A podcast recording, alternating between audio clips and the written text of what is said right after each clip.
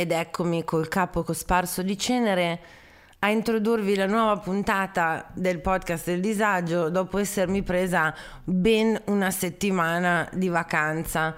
Chiedo scusa, no, in realtà vi chiedo scusa perché vi avevo illuso di essermi organizzata per tempo, di aver preparato tutto quello che c'era da preparare e poi invece ciccia, che è peggio di dire oh raga scusate la puntata non ci sarà.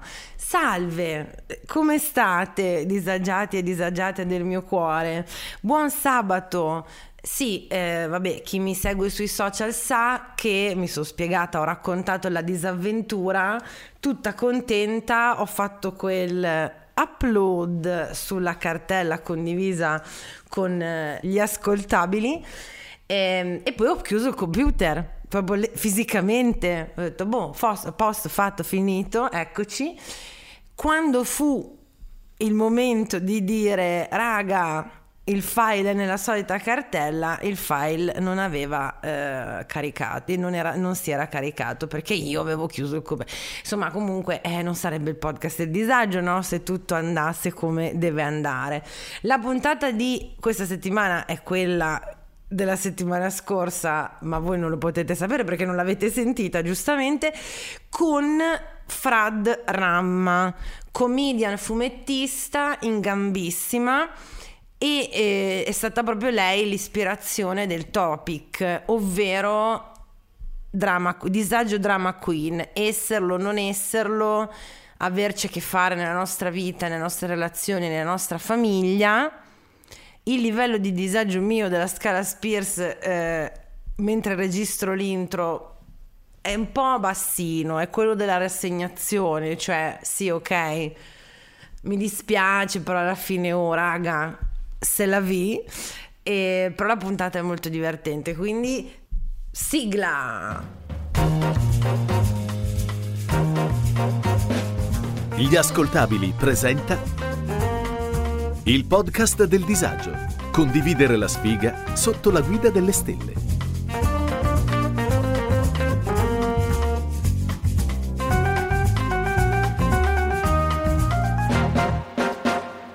Questo è un podcast che mira ad esplorare il disagio di vivere in tutte le sue fantastiche forme ed espressioni, dalle relazioni più disfunzionali al fastidio di essere secondogeniti, passando dai traumi dell'infanzia alla scarsa igiene del Settecento.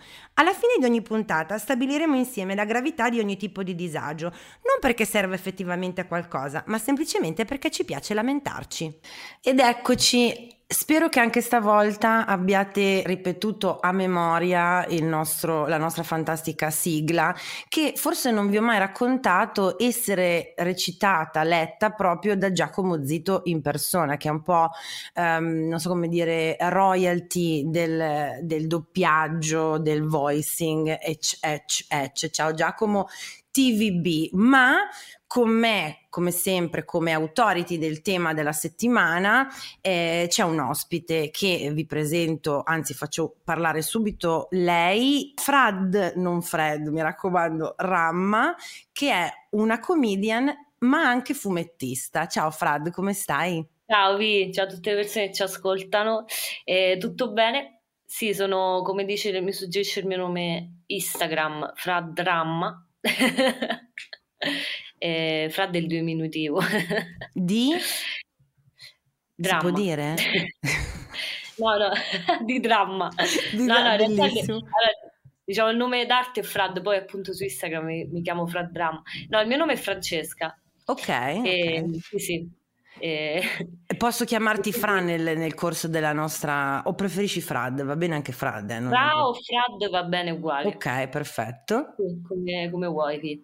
Ok, allora io ti ho scoperta su Instagram banalmente, però il tipo di contenuto che è il fumetto è, se vogliamo, forse uno dei più fruibili, immediati, fantastici modi di veicolare sfiga, disagio, emozioni, drammi romantici, barra esistenziali, barra della vita, barra di noi millennial che per me, per antonomasia, siamo la generazione più sfigata che ci sia e quindi trovando i tuoi fumetti che sono sempre divertenti mai banali, molto relatable, ho detto no, io la devo invitare assolutamente. Anzi, ti dirò di più, forse, e chiedo scusa perché la memoria mi fa difetto, potrebbe essere che qualcuno mi abbia proprio, qualcuno o qualcuna mi abbia proprio mandato i tuoi fumetti per dire lei è una perfetta per il podcast in disagio,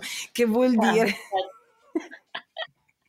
che non so mai se è un complimento per voi ospiti, è un bene o un male, esatto, o una cosa sfigata, però tant'è che tu sei qua in quanto authority del topic, dicevamo nell'intro, io lo anticipo sempre, drama queen, che adesso andremo a definire. Prima di tutto ti chiedo a che livello di disagio della scala Spears ti trovi in questo momento che registriamo, considerando che 0-1 è una Britney bambina, promessa della musica, appena uscita da un beauty pageant in Louisiana con la gonnellina, capito, tutta, no, con le balze, che ancora dice I wanna sing, così. Poi passando da un 7-8 in cui ha già fatto Hit Me Baby One More Time, quindi successo globale, no? La gente comincia a nasare che ci sono un sacco di soldi da fare su di lei e quindi sta cercando già di mettere gli artigli, e lei dice I'm overprotected, e quindi c'è un buon livello di disagio e ansia, fino a un 11-12 che puoi immaginare è il 2007, quando poi perde completamente la brocca perché è vessata dai paparazzi, da questa famiglia opprimente, da un management opprimente, eccetera, decide ufficialmente di dire vabbè, ma ho rotto il cazzo tutti, zan zan zan, 666. Dove ti collochi? Allora, io sono allora, come canzone sono più Oops, I Did It Again. Faccio sempre le stesse cose. Tipo, oh, ho fatto di nuovo questa cazzata. Sono dai, una Britney nella media, una Britney Baby One More Time. Ok, quindi cioè mediamente equilibrata come giornata. Sì, sì. Diciamo di sì, dai, in questo bene, momento bene. Sì. È giusto, è il nostro termometro, sempre per accogliere e capire molto, un pochino. È molto bello come termometro. E vabbè, ma lei appunto è la santa protettrice della community del podcast e disagio, perché se c'è una donna, cioè se c'è una celebrity che è stata vessata e che continua a cercare di sopravvivere nonostante tutto, è proprio la Britney. E vabbè, direi Oops, I Did It Again e Hit Me Baby One More Time, sì, siamo sul 6-7, va benissimo, direi che ti troviamo bella, abbastanza zen a questo punto, direi. Sì, dai, in questo periodo stranamente sì. Ok, bene, sono contenta. E se, dato che il topic, andiamo direttamente al topic, è appunto drama queen, la tua, cioè la definizione universale, ufficiale di drama queen, ma la tua definizione di drama queen? Allora, per me drama queen, allora io me lo rivendico innanzitutto, nel senso che drama queen è sempre stato usato un po' per descrivere quell'atteggiamento molto da stereotipo femminile, no? Delle pazze, certo, come si dice, e invece è molto bello che invece ce ne riappropriamo noi persone socializzate, donne, insomma, con questo tipo di identità di genere, perché diciamo che così smontiamo quello stereotipo, quindi lo risignifichiamo in qualche modo questo termine, no? E secondo me è anche un archetipo lesbico, perché poi viene anche da, le lesbiche hanno il lesbodramma, no? Sì, quindi da lì c'era inevitabilmente lesbodramma, drama queen, no? Quindi per me rappresenta anche una specie di personaggio lesbico, ed è anche il lesbodramma, no? C'è un modo che ironicamente ci serviamo di questi termini che magari sono stati usati contro di noi per descrivere comunque la complessità delle relazioni, della difficoltà dell'affettività. Quindi io me lo rivendico, io mi descrivo come drama queen, lo sono stata vittima anche, cioè penso che nessuno è solo drama queen o solo vittima delle drama queen, no? Sì, io nell'input che ho dato alla community per mandare appunto i loro racconti, ho appunto esteso a quella volta che voi, quella volta che qualcuna o qualcuno lo è stato con voi, perché effettivamente viene da sempre attribuito, come dici tu, a chi viene socializzato come donna, però in realtà rappresenta banalmente forse l'espressione di sentimenti che noi siamo così determinati nella nostra cultura, nella nostra società a opprimere, cioè passiamo tutto il nostro tempo a cercare di evitare di sentire i sentimenti che sentiamo, e quindi forse la drama queen è anche invece una che si libera un po' da questa cosa, cioè oh, mi ha fatto incazzare, sto soffrendo, questa cosa mi tedia, non ne posso più, eccetera. Mi piace l'idea della rivendicazione della drama queen. Sì, certo, poi ovviamente si può esprimere in vari modi. Io su Instagram ho fatto una vignetta dove descrivo i passaggi dove sono tutte le caratteristiche della drama queen, no? E quindi ovviamente riguardano anche messaggi un po' confusi, il reagire in modo esagerato a delle cose, insomma tutta una serie di cose che secondo me fa bene un po' riderci su, perché le abbiamo fatte, perché a volte le facciamo, perché a volte siamo in balia delle emozioni, cioè capita che sbagliamo, no? Cioè dobbiamo delle relazioni che perdiamo proprio la logica, non ci sta anche più niente, e quindi è bello potersi dire ok, lo puoi essere, no? Cioè non dobbiamo essere perfetti. No, ma e la scaletta che diciamo la leggenda che hai creato della drama queen è autobiografica o è un po' un misto? È un misto, però la sto prendendo così.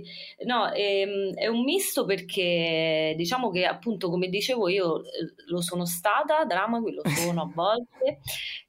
Poi ovviamente non deve essere un'etichetta, quella cosa che ti rimane, che sei così. No, certo. Cioè, ci sono dei momenti in cui possiamo essere drama queen. Lasciatemi essere drama queen. Sì. No, questa è dovuta appunto alla mia descrizione della drama queen, a esperienze sia vissute su di me come, diciamo, vittima tra virgolette delle drama queen, che come me drama queen, infatti alla fine lo dico, no? Se tu hai una relazione con una persona, non hai una relazione con una persona che rientra in questa cosa, vuol dire che sei tu la drama queen. Se non ti torna, se di aver conosciuto qualcuno così, vuol dire che allora la freccia con il neon. Esatto. Infatti mi sono disegnata con la coroncina, come dico, posso esserlo anch'io, non sto solo additando le persone. No, certo. Vuoi descriverci alcune delle caratteristiche? Peraltro questa, dico la verità, è stata una vignetta un po' controversa, perché delle persone diciamo che si sono sentite un po' toccate, perché come a dire che io ho descritto dei disturbi, però il fatto è che invece io non... Sì, ci sono stati questi commenti, okay. Però io ci tengo appunto a dire che la mia descrizione non è di persone con un determinato disturbo specifico, ma che appunto questo tipo di caratteristiche le possiamo avere tutte le persone, al di là delle diagnosi personali. Comunque, diciamo che le caratteristiche che io ho individuato sono le seguenti. 1. Le sue storie precedenti sono avvolte nel mistero, perché di solito sono loro a mandarle a rotoli, quindi non ne parla. Ok. Dicono una storia lunga, guarda, non stiamo più. 2. La sua ex è ancora molto presente nella sua vita, con il tempo questa cosa assumerà dei tratti preoccupanti. 3. Ingigantisce tutto, agisce come se le cose fossero molto più gravi di come appaiono in realtà e ti dà la colpa. 4. Se le chiedi per caso se è una drama queen, lei negherà e sbroccherà male. Questo è ironico perché chiunque si sente dire, cioè, giustamente direi. 5. Di solito è una persona affascinante e seducente che usa il sesso come arma a suo favore. 6. Non è mai chiara su quello che vuole da te e cambia continuamente atteggiamento. Se la persona che frequenti presenta almeno 3 di questi tratti, il mio consiglio è quello di scappare. Se invece non presenta questi tratti, probabilmente la drama quindi sei tu. Tutto quello che tu hai descritto, come dicevi giustamente all'inizio, sono cose che in qualche modo, in qualche forma o misura, in qualche occasione, anche se poco abbiamo comunque tutti fatto o subito a un certo punto della nostra vita. Abbiamo già mentito, sicuramente detto delle balle su ex, altre persone che conosciamo, qualche volta un ex è rimasto nella nostra vita troppo a lungo, cioè nel senso non le vedo. Comunque possiamo aggiungerci che probabilmente è dello Scorpione? Adoro perché la mia ragazza è Scorpione. Io l'ascendente. Ecco, perfetto. Allora, c'è uno spin-off di questo podcast che è la segreteria dell'astrodisagio, in cui ci focalizziamo un po' di più sul discorso astrologia, ma molto da mercato del pesce, del bar, tipo, capito? Non siamo assolutamente... Ecco, non siamo solamente né esperte, né, cioè proprio la nostra personalissima esperienza e visione della cosa. E io ho identificato nel mio ex, e come tipologia umana e come individuo, proprio l'uomo merda, no? Che come caratteristica ha anche quella di essere Scorpione. E molte delle cose che tu hai descritto si accavallano della drama queen con... quelle del, insomma, ci rivedo molte cose di lui, e quindi mi domando, ma forse sono tutti dello Scorpione a questo punto. Dobbiamo fare un'indagine, secondo me. Sì, no, le mie ascoltatrici, i miei ascoltatori lo sanno, non se la prendono più. Ogni tanto mi scrivono quelli e quelle dello Scorpione, mi dicono: ma Vale, ma non è vero, anche noi soffriamo. Dico: non mi interessa, siete delle merde. Però lo so che non è vero. Sono l'ascendente, insomma, so con una Scorpione. Quindi... Come fai, mi verrebbe da dire? È un campo, ma io sono Ariete, innanzitutto. Me too. Dai, yeah. È questo che non capisco. È questo.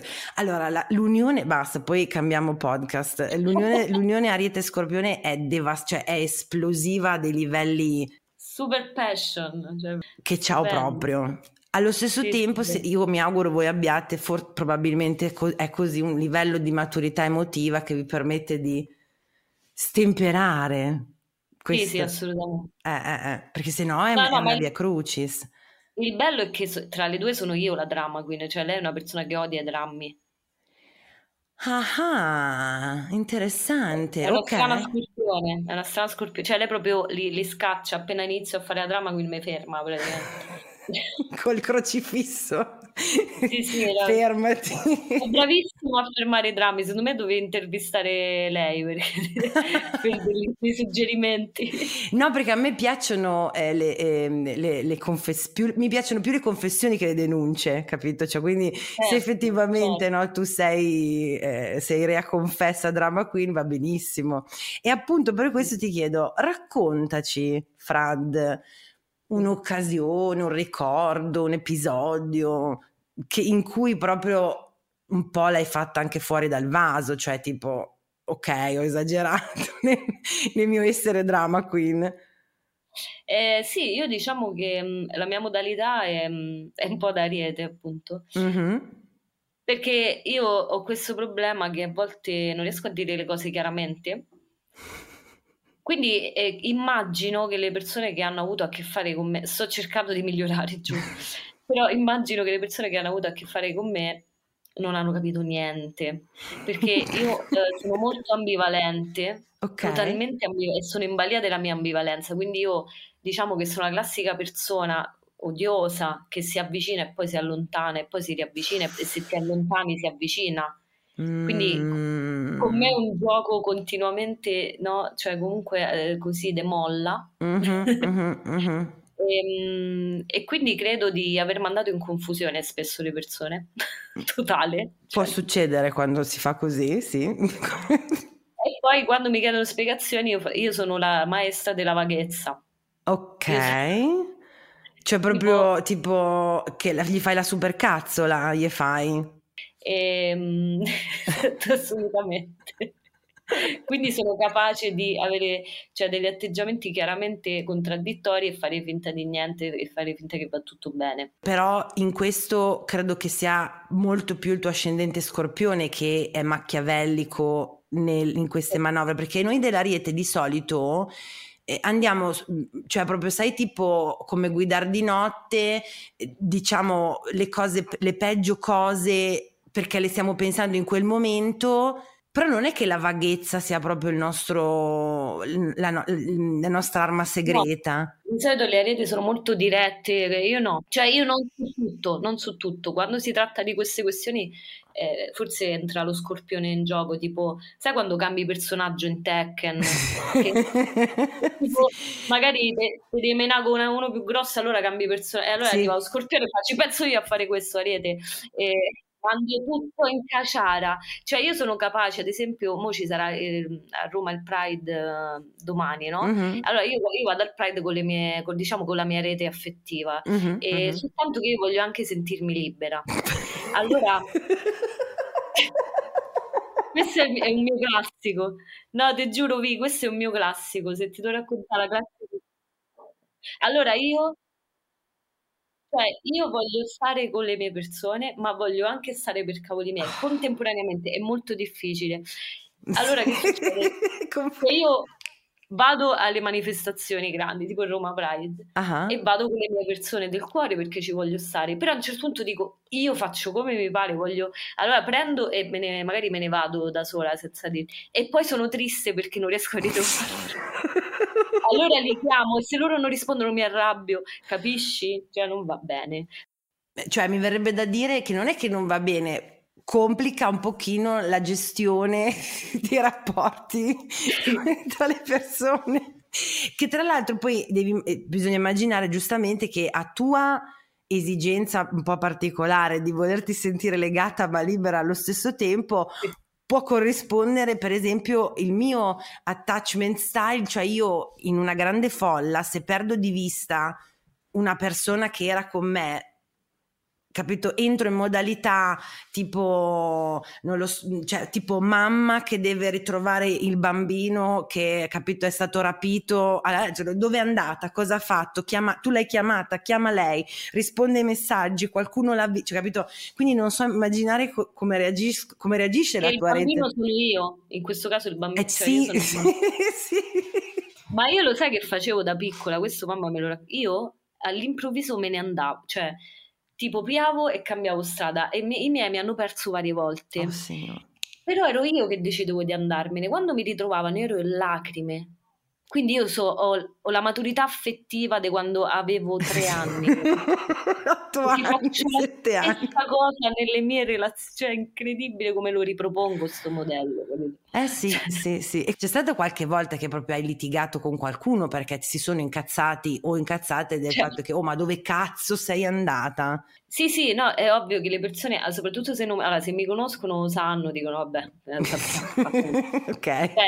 Penso le persone della mia rete affettiva sanno come sono fatta, sanno gestirmi, insomma, anzi ringrazio per la pazienza. Però io adesso che ho 36 anni ho imparato a comunicare, cioè un po' sono migliorata, però ho anche imparato a dire prima alle persone come sono fatta per non creare queste. Infatti una mia amica che conosco, cioè non conosco da tanto, mi ha detto vorrei fare il Pride con voi e io ho detto devi sapere una cosa, io sparirò ma poi vi vorrò ritrovare.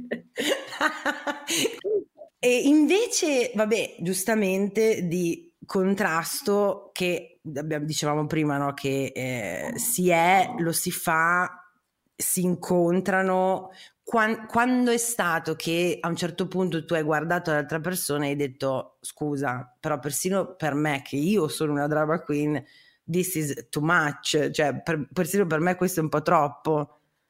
Allora questa storia, allora vi faccio come nei film quando fanno vedere la fine, ok? La fine di questa storia sono io che raccolgo un gattino che è stato investito in strada, che già scena finale.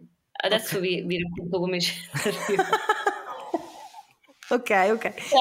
Io frequentavo questa ragazza qualche anno fa. Niente, lei spesso succedeva che mi faceva andare a casa sua con delle strane scuse, no? Però all'inizio ci cascavo perché c'avevo questa cosa che dovevo fare, no? Quella che la salvava. Mm-hmm, mm-hmm. E quindi una volta mi ha chiamato in lacrime dicendo che avevano investito il suo gatto davanti casa. Io sono corsa col mio motorello 50 così per le strade di Roma. Sì, proprio capito, corro, e lei faceva molto leva, cioè diciamo c'era un incastro vicendevole, cioè nel senso che veramente io ho questo lato protettivo che devo salvare le persone, lei voleva, e quindi eravamo cioè perfette, maledettamente perfette, cioè. Quindi io arrivo disfunzionalmente perfette, arrivo col motorino, vedo questo poverino gattino, effettivamente era stato investito, il poverello era morto, e però noto che era troppo diverso dal suo gatto, quindi era palese che lei sapeva che non era il suo gatto. Però no. Io alla fine mi sono ritrovata a prendere tipo un pezzo di giornale e spostarlo. È stato... Questa è la prima cosa che mi è venuta in mente quando mi hai fatto questo. Cioè, no, ferma, aspetta, sto male. Cioè, a parte sto provando tutta una serie di emozioni contrastanti. Perché ovviamente comunque c'è il grande dramma che in ogni caso un gatto poverino c'è rimasto, e quindi già questo mi crea enorme disagio.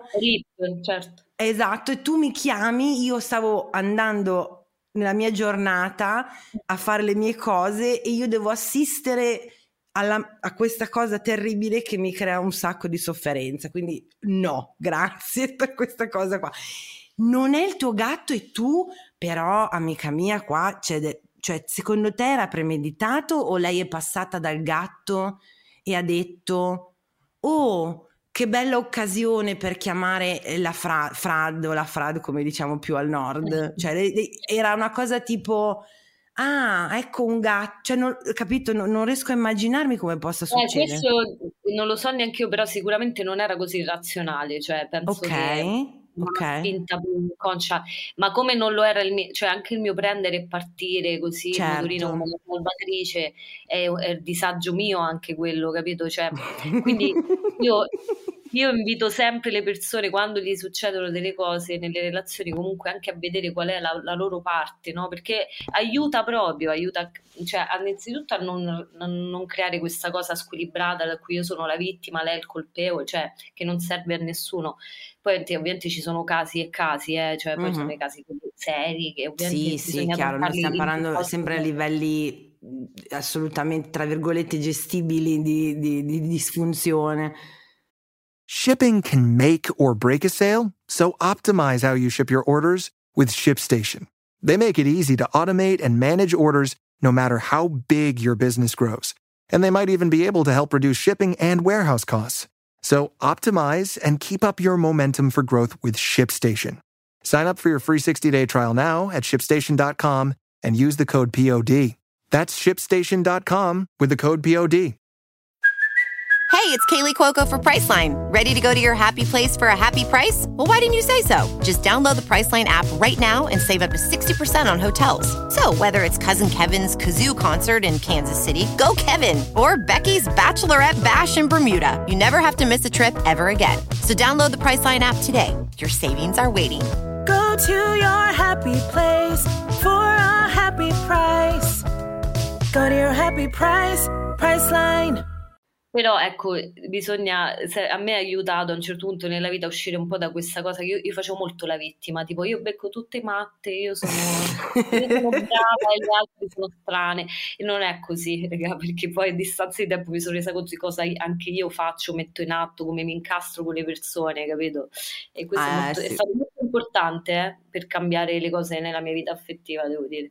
Sì, io sono partita con il mio ex è un narcisista patologico e questa is my revenge song. Paradossalmente ho iniziato proprio a fare contenuti sui social spinta dal livore che avevo per il mio ex, nonostante gli anni di terapia, però come dici tu fare la parte di oddio tutti a me perché qui e là, ma più che altro non ti aiuta poi nelle scelte future, banalmente. Sì, esatto, non ti metti mai in discussione, riproponi lo stesso modello senza accorgertene, quindi per uscirne io consiglio di chiedersi come mai si incontrano magari sempre persone di un certo tipo e quello ti dirà qualcosa su di te, che non è facile accettarlo assolutamente, no. Cioè, ci vuole tempo, ci vuole forza, per carità, però è un consiglio che do perché per me è stato utilissimo, ovviamente anni di terapia pure. Sì. Sì, secondo me sì, perché hai voglia a farlo da sola, senza... da sola io non ce l'ho fatta, cioè no, secondo me non è... psicoterapia, e quindi piano piano le cose, diciamo, sono migliorate. Però ho fatto un cambio di prospettiva facendo questo. Ecco. Però sì, effettivamente sui social anche si usano molto spesso le parole stigmatizzanti, cioè riferite appunto ai disturbi, no? Tipo quella è bipolare, è narcisista, cioè a caso, come insulti anche, no? Sì. E io infatti, cioè, comunque accade anche sotto le mie vignette, e quando posso intervengo e spiego, regà, però questi termini, no? Cioè non sono insulti, non vanno usati così a sproposito, perché ci sono persone che hanno questa diagnosi. Certo. No? Cioè, noi non usiamo queste parole in questo modo. Banalmente, sono depressa. Sei depresso o sei triste momentaneamente? Sì. No, poi, perché poi perde un pochino della sua importanza, non è la parola giusta, della sua, come possiamo dire, valore, ecco la parola, se viene usata un po' a cazzo, ecco. Sì, perché poi magari le persone realmente depresse, che magari hanno la depressione maggiore, che è una cosa specifica, quando dicono sono depressa, gli rispondono siamo tutti depressi, capito? Perché esatto, dicono esatto. Tutti, come dire, siamo tutti così, no, dipende, ok? Cioè...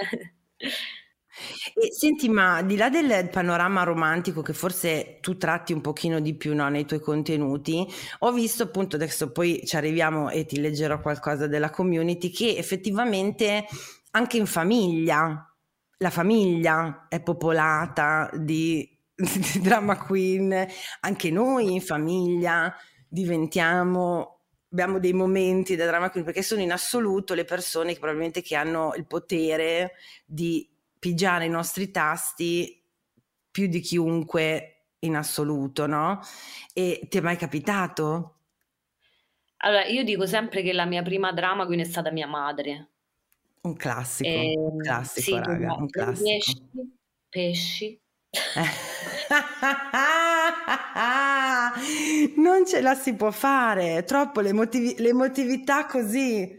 No, lei assolutamente è stata la mia prima drama queen, forse per questo ne sono anche attratta dalle drama queen, perché io credo molto nella questione dell'affettività, del modello, no, affettivo che abbiamo interiorizzato e che poi riproponiamo, perché certo. Questo nella mia vita, cioè, è stato troppo evidente, poi al di là che faccio sistemico relazionale, quindi sto in fissa col vissuto familiare, però comunque l'ho trovata molto vera questa cosa.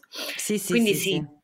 Assolutamente, è in famiglia quando si torna, perché magari si va fuori dal nucleo, poi si torna, c'è sempre la sensazione di regredire. Io ce l'ho questa cosa, no? Cioè, come se tutto il lavoro che hai fatto arrivi là e dici che cazzo, cioè fino a mo' che ho fatto. No, perché torno bambina con gli stessi disagi? Perché no, c'è pure quell'etichetta familiare, quella cosa che ti mettono addosso, e quando torni in famiglia la risenti tutta, e tu è complicata la famiglia. Il boss, se la vita fosse un videogioco, e non la è, però il boss del mio videogioco è e sarà sempre, no? Ma boss inteso come il nemico, quello grosso finale, quello che ci vuole un sacco a batterlo, no? Boss inteso come capo, è e sarà sempre mio padre. Infatti io da tempo non ho rapporti con lui, da anni, perché a un certo punto della mia vita, per la mia sopravvivenza personale e le risorse che io ho a disposizione, ho dovuto valutare cosa volevo fare, se investire, non so, il 70% delle mie risorse nel gestire il mio rapporto con mio padre, o vivere. E quindi a un certo punto ho detto ok, scelgo di vivere, grazie, e reinvestire le mie risorse. E una delle cose che, se devo dire, lo so che chi mi ascolta e mi conosce si aspettava che la drama queen della mia vita fosse la Marina, e invece no, guys and girls, perché la Marina sa essere drama queen, ma se dovessi identificare, come hai fatto tu, la drama queen della mia vita, quella primordiale, quella proprio di origin story, è sicuramente mio padre, sicuramente, che per tanto tempo, come a te, mi ha fatto sentire... cioè io magari mi sono preparata a discorsi, idee, cose... prima della terapia, dopo la terapia, durante la terapia, cioè ok, ci sono, so cosa devo dire, sono pronta. perché tu brava. No. Ma perché, cioè, secondo me bisogna gestirla più internamente che con le persone, cioè, capito? C'è una roba che purtroppo a un certo punto te devi gestire te, quindi ci devi fare proprio te, e poi forse riesci ad avere un confronto con... Sì, no, devi cambiare tu, cioè devi cambiare tu il modo tuo di porti e di come la vivi, perché da loro il cambiamento non arriverà mai, perché se non cioè nel senso, loro non stanno lavorando su loro stessi, quindi non tornano i conti. E con la Marina poi infatti abbiamo trovato la nostra quadra, e i suoi momenti da drama queen sono molto più gestibili, ma perché non mi riguardano più, è una cosa meravigliosa. Grazie Nadia, che è la mia terapeuta, cioè non mi riguarda. Non mi riguarda più quando succede che se lei, che è una signora borghese in pensione, che di preoccupazioni, insomma, adesso non voglio buffarcela, però non è che, capito, la sua vita è costellata di cose, e però se il giardiniere le ha potato male l'ortensia, e capito, oppure non lo so, cioè, non puoi capire, oggi la badante della nonna allora io faccio un po' tipo ok, sì, ok, va bene, ci sentiamo dopo, grazie, ciao, e non mi tange, anzi diventa per me una come un fumetto, cioè, capito, la vivo come i popcorn, dico first world problem di mia mamma, capito, della Marina. Sì, ma io infatti adesso che, diciamo, ho superato la fase dell'odio, poi quella, insomma, sono varie fasi, no? Cioè adesso che ho 36 anni, comunque sono adulta, provo molta tenerezza che io prima non provavo verso i miei genitori, ma fortissima, ti giuro, una roba che mi spezza il cuore, che non provavo, perché prima c'era troppa roba, no? Tra me e loro, non sentivo, invece sento proprio, cioè li vedo fragili, li vedo per quello che sono, non li colpevolezzo più come prima, no? Certo. E quindi tenerezza infinita. Sì, bello. E vabbè, ma le cose che fanno proprio innescare la drama queen a tua mamma, giusto perché il topic mamma è uno di quelli che mi fa più ridere a me nella vita in generale, quindi volevo sfruttare la tua esperienza in questo senso, se non ti dispiace. Mia madre è un personaggio incredibile, ragazzi. No, lei diciamo che non vuole mai sentire delle... Cioè, più che altro la verità su dei suoi comportamenti, cioè se gli può notare che magari questa cosa mi fa stare in un certo modo, magari qui ha sbagliato, e niente, apriti cielo, comincia a dirti le peggio cose, insomma, la ribalta completamente la cosa, cioè è bravissima a fare un ribaltamento, no? Alla fine la stronza sono io, e vabbè, ok, allora è finita. E non le vuoi bene soprattutto, o sei cattiva con lei? Sì, non le voglio bene, quindi è ingrata, vabbè, alla fine ok, vabbè, basta. Sì, cioè, mamma. Riesci a vincere in ogni caso, perché è così. Sì, beh, poi loro hanno questo superpotere di trasformare una cosa che riguarda noi in una cosa che riguarda loro, cioè mamma, ho questa situazione, ho questo problema, oppure mi sto facendo questo sbatti, e fanno come si chiama, questa prestidigitazione, per cui poi vale, però se fai così lo sai che mi viene là, mi preoccupo, cioè, ma come è successa questa cosa? Ma lei è proprio la meglio a fare sta roba, che una cosa mia diventa sua, perché è mia madre, il bene di una madre, io non lo posso capire, eccetera eccetera, e quindi diventa tutto affare suo praticamente, cioè io non devo fare delle cose perché sennò lei sta male, cioè, bravo, esatto. non soffrire, perché sennò soffro, che poi è un po', secondo me ha origini nel non divertirti, perché sennò sudi di noi bambini, corri piano, certo. Esattamente, che poi sudi. Ma sai quante volte io ho detto a mia madre delle cose, appunto, che mi facevano stare male, e lei piangeva, cioè nel senso alla fine era lei che stava male, e quindi ero io a consolare lei. Certo, esatto, se fosse solo il fatto che la girano su di loro, tu dici vabbè, ci avrà bisogno questo. Il problema è che poi noi ci facciamo, io personalmente ho questa immagine di me paladina della giustizia, che mamma ci penso io a te, non ti preoccupare, non ho nessuna esigenza emotiva, non ho nessuna esigenza pratica, ti tutelerò io dalle sofferenze, capito? Quindi sì, questa è stata la mia vita, sì, fino all'adolescenza, e poi mi sono un po' ribellata a questo, però sì, io ero presente emotivamente, ero io il suo supporto, certo, sempre io, no? E poi guarda caso da adulta dopo ho avuto problemi a esprimere i miei bisogni, no, ma no, dillo, giuro, guarda, non è... chi l'avrebbe mai detto, non ho idea di come si fa sta cosa, sto ancora imparando, Vi faccio un esempio, ma sapete, di una stupidità che direte no vale, però dai, allora, sui social ho messo tra l'altro nei giorni passati che ieri sono andata a fare le unghie, che nella mia settimana, cioè non mica tutte le settimane, però quando lo faccio è un grande momento di gioia, mi cambio, cioè è uno dei miei vezzi, no? Mi piace tanto, insomma vado, sono unghie bellissime, una ragazza bravissima, tutto felicissimo. Torno a casa, se ne è sbeccata una cazzata, ok? Una cazzata, però ok, 3 ore, tu vedi anche il numerino, voi chi si segue su Patreon vede anche il numero, a pensare se scriverglielo o no. Ah, ok. Come se, capito, certo, cioè da questo dipendesse l'opinione che lei ha di me, il futuro, certo, del nostro rapporto, perché e non è neanche colpa mia, capito? Tutto questo? Sì, no, io pure uguale, vedi, Ariete, stessi disagi. No, ma io lo faccio anche con la mia terapeuta, per dire, cioè, nonostante il setting è un luogo safe, diciamo, esatto. Lì faccio una fatica enorme, e io, per dire, c'era questo tappeto che aveva la mia terapeuta che era coloratissimo, cioè regà, c'era un tappeto gigante per terra nel setting, nella stanza, che aveva tutti questi colori accesi che a me mi mandava nei cioè, no? Allora io ho pensato, io ero quasi arrabbiata, dicevo perché ha scelto un tappeto così?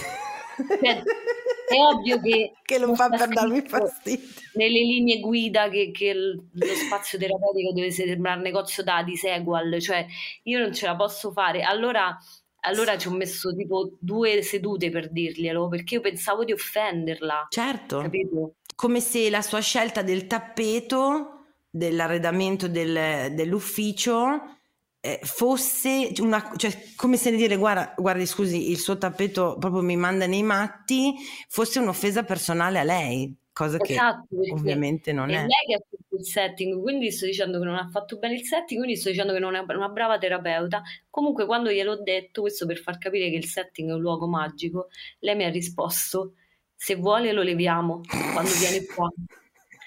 Cioè, e questo è il suo spazio, se vuole lo... Io mi sono immaginata io che ogni giovedì arrotolo sto tappeto, lo metto del lato, mi sono sentita una matta e ho detto no, ok, va bene. Fa lo stesso. Adesso che so che è una possibilità levarlo, sono più tranquilla, grazie.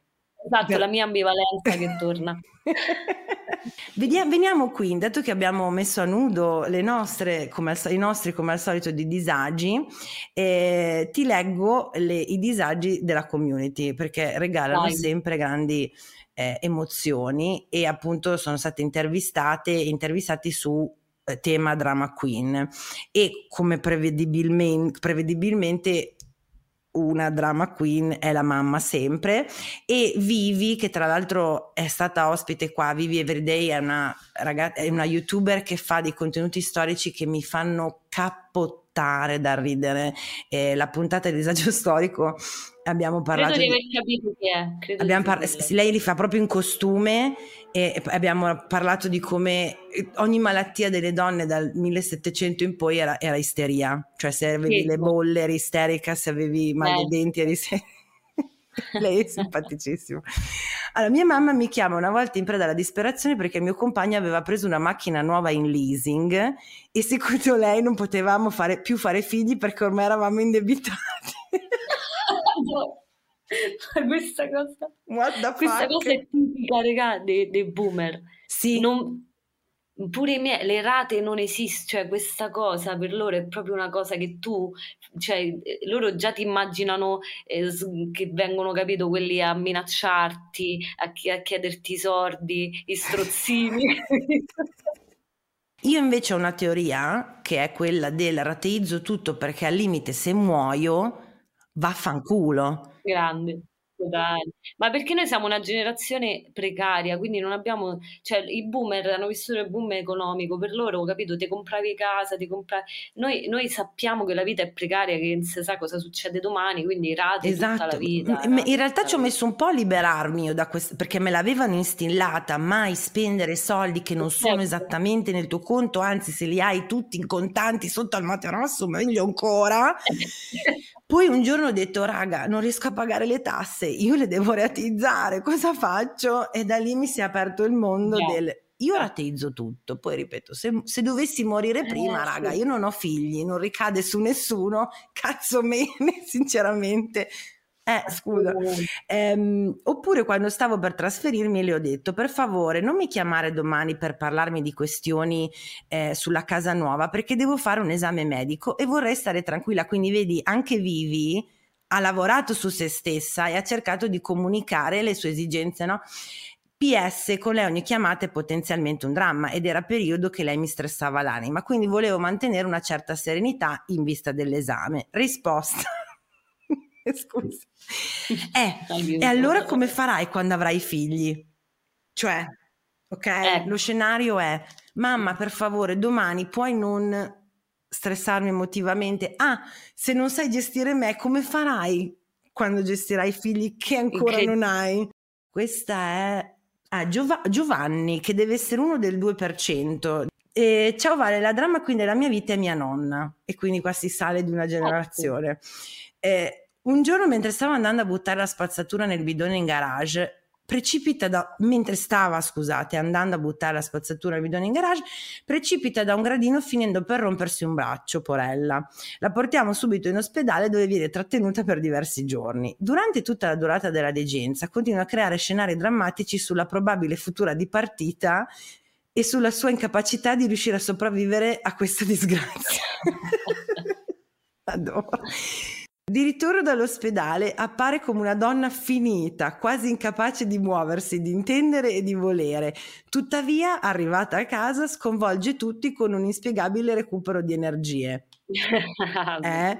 Riesce, deambulando, a raggiungere la credenza, col braccio sano, recupera il sale benedetto e si dirige verso il garage a cospargere il bidone con suddetta sostanza magica, in quanto, a detta sua, il diavolo aveva agito attraverso il bidone affinché lei precipitasse dal gradino mentre andava a gettare la spazzatura. Magica. È bellissimo, è bellissimo. Perché qua è drama queen mistica pure. Sì, capito? Esoterico.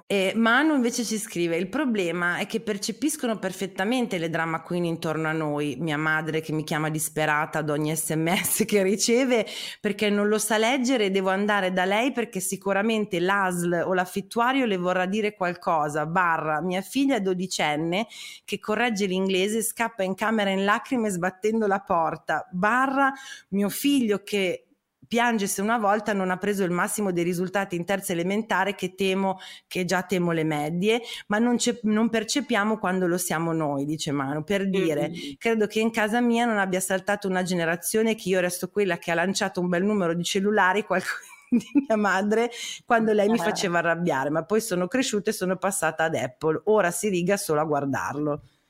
Adoro. Bellissimo. Ma c'erano i Nokia, no? Nokia, cioè, potevi farci qualsiasi cosa, lanciavi e ti tornava. Sì, rimbalzava. Questa forse è la mia preferita. Gaia, il mio ragazzo scambia sempre l'acidità di stomaco per infarto, se una volta ne verrà uno nessuno ci crederà. Oddio. Inteso come io lo potrei fare. Siamo pure ipocondriache un po'? No, io tantissimo, ecco. Io tantissimo. Io ho un sacco di storie sulla mia ipocondria divertente. Dobbiamo fare la puntata sull'ipocondria, che non l'abbiamo mai fatta. Malattie immaginarie vere, no, malattie invisibili immaginarie, malattie invisibili immaginarie vere. Sì, esatto. Sì, no, io sono la campionessa totale. Bellissimo. Ora è arrivato il momento, dopo le tue, quelle della community, di valutare appunto se il disagio da drama queen, che siamo noi, che a volte sono le altre persone, che siano persone della nostra famiglia o no, o persone invece con cui siamo romanticamente coinvolti e coinvolte, è un disagio vivi e lascia vivere, cioè ma sì dai vabbè, ogni tanto può capitare a tutti, no, di averci un momento che disagio livello stat à court, che sarebbe ok, però se cominci, cioè nel senso va bene, una volta ogni tanto va bene, però bisogna anche stare attenti perché se è troppo frequente può diventare problematico, E disagio esistenziale, no grazie, I don't want no drama in my life, vada retro Satana, non ne voglio sapere, solo persone scialle, io e intorno a me, che non ci crede nessuno tra l'altro, non è mai vero questo. No, infatti. No, assolutamente stat à court. Ma sì, cioè quella roba un po' umana, no? Ci sentiamo che si può sbagliare, si può... Assolutamente. Ci sta, no? Cioè ti fa rilassare e non dover performare per forza questa perfezione, no? Che cavolo. Esatto, esattamente. Senti Frad, innanzitutto grazie di essere stata con noi in questa puntata del podcast, e ti chiederei, questo è il momento dove ci puoi segnalare dove possiamo trovarti, se ci sono degli eventi in tempo breve, se c'è un sito, sì, un'edizione dei tuoi fumetti, quello che vuoi. Allora, io appunto faccio fumetti e faccio stand-up comedy. Uh-huh. E, i fumetti, vabbè, io sto su Instagram, è l'unico social che uso, è l'unica cosa su internet in cui mi si può trovare, come Frad_Ramma, uh-huh, Ramma.